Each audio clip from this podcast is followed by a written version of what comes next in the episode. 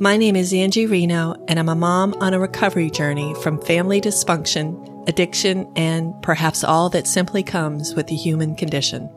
I'm not a licensed therapist, although I will always encourage seeking out professional help. I know therapy has changed my life for the better. There are many of us on this path towards recovery, so let's walk gently. Welcome to Siblinghood of Recovery.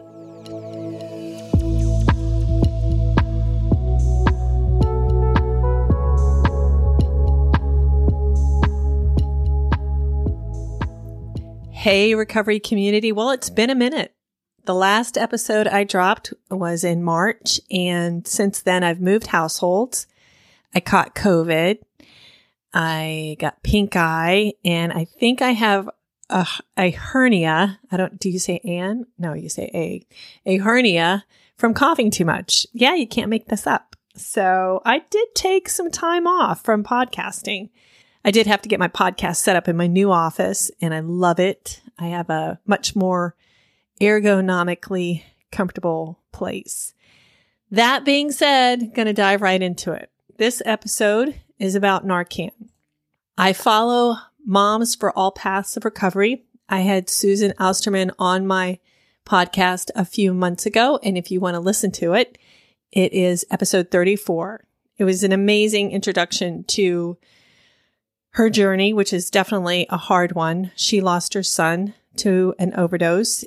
And as she goes into what that meant to her, because they were journeying into his recovery at the time, it is a very deep story, one I cannot summarize in a minute.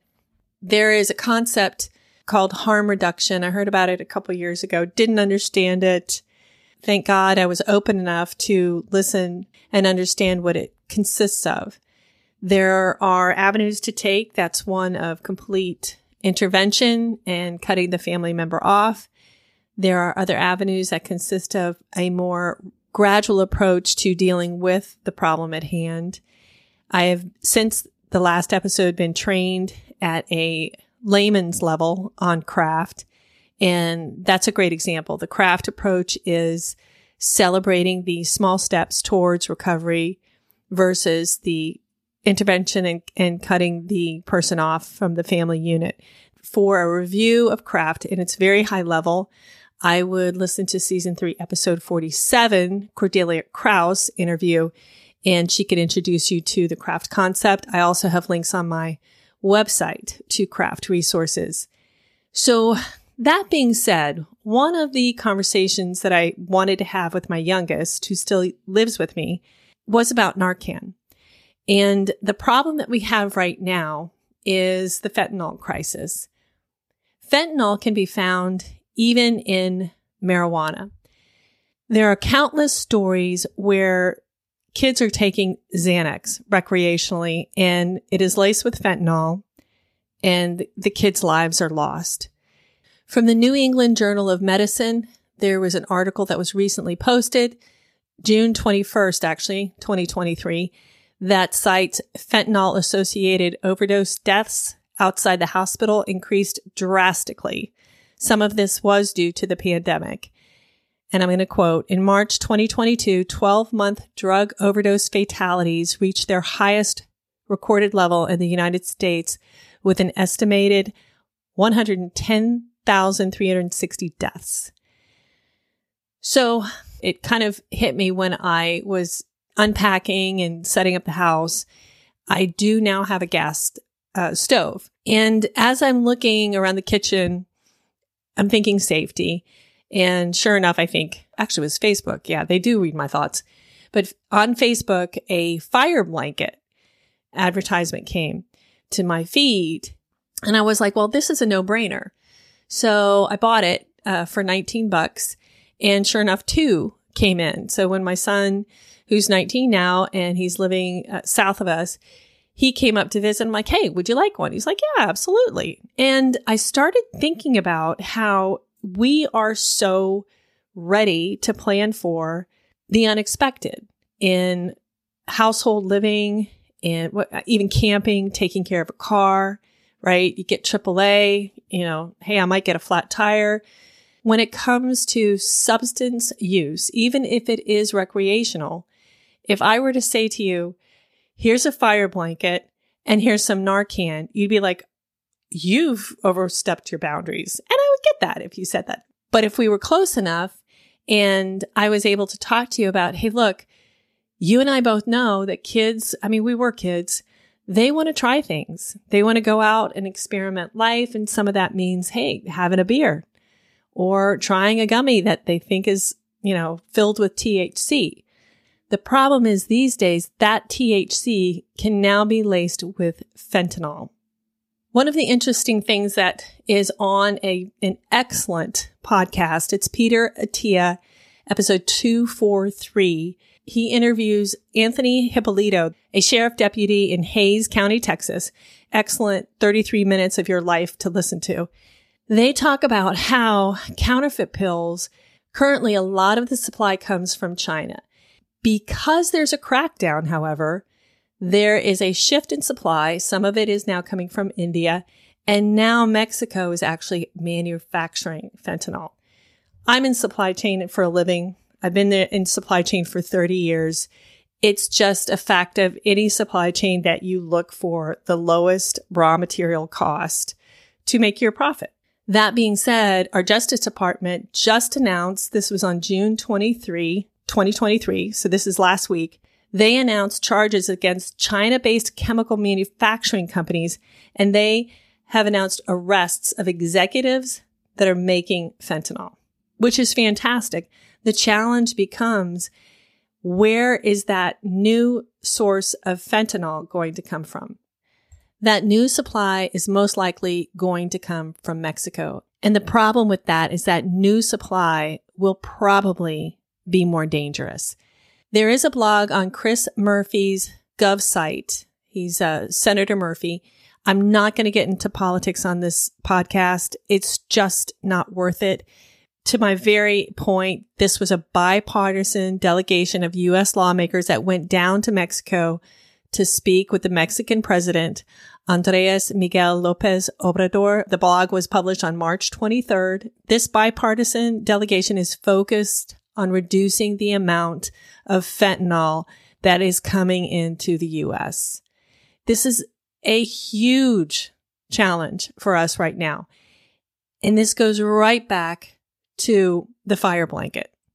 Look, we know that 110,000 deaths a year is unacceptable. We also know that our kids are going to be exploring. That is what they do. That is how their brain is wired. And don't take it from me. Listen to a neuroscience podcast. Listen to Andrew Huberman. The way their brains are wired is to go out and experience life, go out and take risks. The problem is that some of that includes consequences that they're not planning for. So back to the original part of this podcast is I had a conversation because of Susan Ousterman with my youngest about Narcan. There's no way that I am even remotely worried about my youngest taking drugs. We have been through so much in this recovery journey and I can never quantify the value of it, the beauty, the beauty of that suffering that we all went through because we, we still are coming out of the other side of it, knowing so much more than we did even, you know, 72 months ago. So it's not really the drug use that is the conversation. It is, Hey, this is the spare tire in the back of the car because I am friends with Susan Ousterman on Facebook, I messaged her and sure enough, she was on her way to campaign to yet another state talking about how recovery isn't just a black and white process. So I messaged Susan. I said, Hey, I want to talk to my kid about Narcan. And she said, go to nextdistro.org and I'm going to put all of this stuff in my show notes. So I entered everything I needed to in the survey. I said, nope, I'm not using. This is just, I want to know where I can get Narcan and I can just keep it. And I received two packages of Narcan nasal spray four mgs each, two units per box for free. Next distro gave my information. Nobody reached out to me. Nobody sent me an email, but they gave my information to Flor- Floridians for Recovery. And the website that sent me the two free packages, www.flhrc.org. So if you're a Florida resident, you can go there. Not only is that a resource for Narcan, there's so many other recovery tools on that site. There's also a uh, QR code to request more free Narcan. So in other words, I could take this card and hand it out to anybody that I, you know, felt might need it. And there's also free HIV testing. On a sidebar, I work with data every single day of my life. I even work in innovation projects where I'm looking at AI, I'm looking at ML, I'm looking at RPA, right? I know that there is in the back of some people's mind, where is my data going? Right? Who's collecting the data? But at some point, and this is the point, it is life and death. It's about the what if scenarios. What if kids are at a party? They get recreational drugs on Snapchat. They come to my house. My son is there. He has friends. He wasn't with them when they got the drugs. He, he didn't partake in the Snapchat function, but they're still his friends. These are friends that he's had since he was in kindergarten and some of them from VPK, which is our pre-K system here in Florida, right? And here's where I'm coming from. If somebody is ordering THC and that drug is laced with fentanyl, I want to be prepared. I grew up in Miami in the 80s. People ask me, what was it really like? I'm like, thinking to myself, if I told you every single thing that I saw, you'd be like, no wonder she was in trauma therapy. But joking aside, these kids don't know what they are getting when they're ordering drugs over social media. And how I got the Narcan, it was free because people know there is a whole community out there that knows how dangerous recreational drug use, especially anything ordered over Snapchat, can be. So, you know what? They can have my data. The big point of this podcast is this episode is if you're gonna buy a fire blanket for the kitchen, think about Narcan as your fire blanket. Think about how there's so much fentanyl out on the street today. Any kid that wants to get Xanax, they're not going to go to their mom. They're not going to go to the dad. They're going to get it from Snapchat. They're going to get it from their friends. And that supply chain is unstable. That supply chain is incredibly dangerous. Have some Narcan. Have the conversation with your kid. Be realistic. Just say, you know, I was there, believe it or not. But back in the day, what I had was pretty harmless compared to what's going on right now with all the drugs that are available on uh, social media. I did have the conversation with my youngest. Um, he was, he listened. And we all know when with teenagers, when you get them to listen, it's like, woohoo, it's a win. Oh, I got to win. So, uh, yeah, we have uh, two packs in our house and God willing, they stay in the house for a long, long time and they're never used. But if I do need them, they are there. And I'm also going to get one more for the car. So there you go. Listen, this is not easy stuff. I have one of those podcasts that every time I record, I think, man, I hope I don't have too many people listen because that means that there's an issue. It means there's a challenge. It means that you're up against something right now. And it, it, it's hard. This walk is so hard sometimes. But I want you to know that there's also beauty in it. There's beauty in knowing that you're not the only one. There's beauty in knowing that you have the ability to build a community that will support you, a community that will understand what you're going through. All right. Well, that's all I got for today. My voice is slowly recovering. I had to pause this a couple times and, and, uh, cough and feel my hernia. so there is that. But anyway, I do appreciate you listening. Thank you so much. And please be good to yourself.